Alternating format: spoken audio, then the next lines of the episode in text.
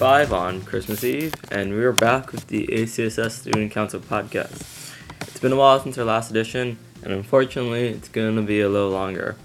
It was somewhat of a hectic day on Friday, so we did not manage to get one of these things recorded. But fear not, there is something for you to listen to this week. As many of you may have recalled, at the end of last day's podcast, there was a little question by Mr. Colin Todd, and due to popular request, we have the rest of that conversation up for the podcast with a little extra commentary. So I hope you enjoy that. Down to business, the last day's Name That Tune was, as many of you may have guessed, Champagne Supernova by Oasis off the What's the Story Morning Glory album. I really, really think you'll enjoy today's Name That Tune. It's an oldie but a goodie, and if you are anywhere, anywhere within radio during the, I think it was late 90s, maybe early 2000s, you'll definitely remember this song. So enjoy that. And maybe, who knows, we'll have a New Year's thing up for you. But in the meantime, enjoy. We don't, we don't have to see this. I can split it, don't Oh, do you have it playing right now? Yeah. Don't worry, I can split it. Alright, uh, so it's going right now. Yeah. Just put it down here, man. Well, I want to get your voice. I, I need your voice. Well, That's really gonna like destroy the speakers when that sounded out. Alright. So let's hear this then. Here are a couple question things that this guy, uh, Chuck Klosterman, who has a pretty awesome book, uh, Sex, Drugs, and Cocoa Puffs. And it's just a bunch of essays and whatnot. And they're actually pretty cool. And so here's a couple questions. Sandy, you idiot. Don't.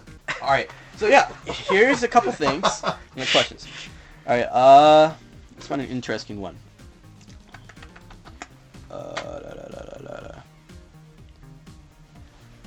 Okay, you meet your soulmate. However, there is a catch. Every three years, someone will break both your soulmate's collarbones with a crescent wrench, and there is no, and there is only one way you can stop this from happening. You must swallow a pill that will make every song you hear for the rest of your life sound as it's, it's being performed by the band Alice in Chains. When you hear Creedence Clearwater Revival on the radio, it will sound to you, to your ears, like it's being played by Alice in Chains. If you hear Radiohead live, every one of their tunes will sound like it's being covered by Alice in Chains. When you hear a commercial jingle on TV, it will sound like Alice in Chains. If you sing to yourself in the shower, your voice will sound like ceased Alice vocalist Layne Staley performing a cappella, but it will only sound this way to you. Would you swallow the pill? Um, Sandy, would would you swallow the pill? Yes, because yeah, Collarbones are essential. Is that I it? don't want someone to break their collarbones. Yeah, I would not break the col- collarbones of my soulmate. I would just feel bad about that. And um, I don't really listen to that much music, so I would be really tainted with this acapellic. A- Acapella. Acapella. Acapella. and, and you, you can't wear backpacks without your collarbones.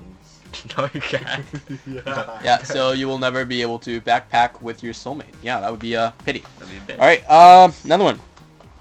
You meet the perfect person. Romantically, this person is ideal. You find them physically attractive, intellectually stimulating, consistently funny, and deeply compassionate. However, they have one quirk. This individual is obsessed with Jim Henson's gothic puppet fantasy, The Dark Crystal.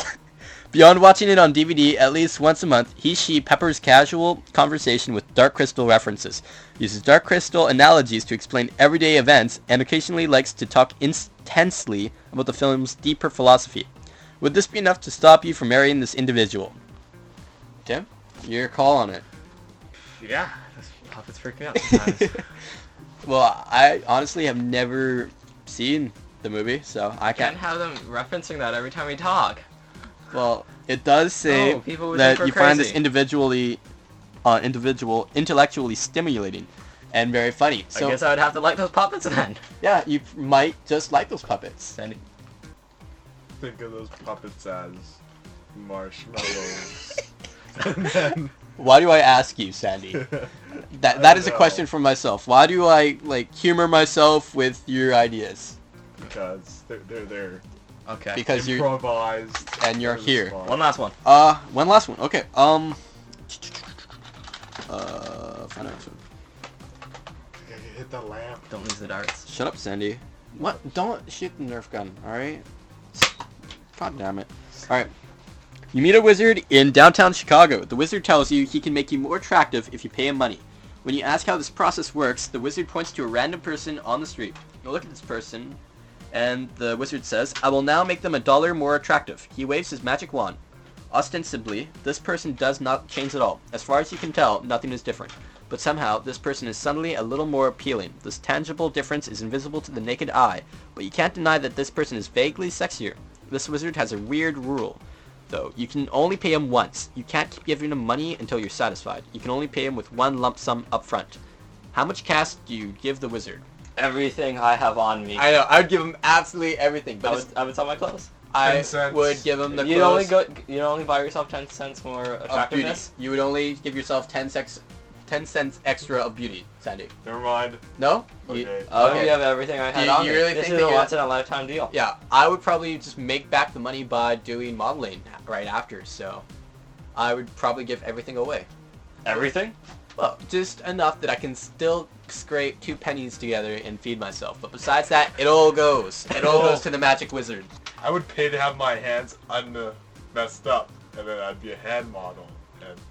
And Yeah. Would it, would it apply just to your No, face or just to your No, entire this is body? this is for the entire body, no, like in all around sexiness. just my I'd, I'd hands. pay everything I had yeah, on me. every bloody penny. Maybe maybe I'm shallow. I don't know. No, I am shallow. If it wasn't for the fact that it was one lump sum, I would probably get addicted and needy to this person and be like a little crack whore.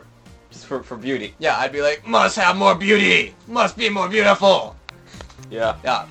Are you? Are you? Discovery Channel. You and me, baby, ain't nothing but mammals, so let's do it like they do on the Discovery Channel. Do it again now. You and me, baby, ain't nothing but mammals, so let's do it like they do on the Discovery Channel.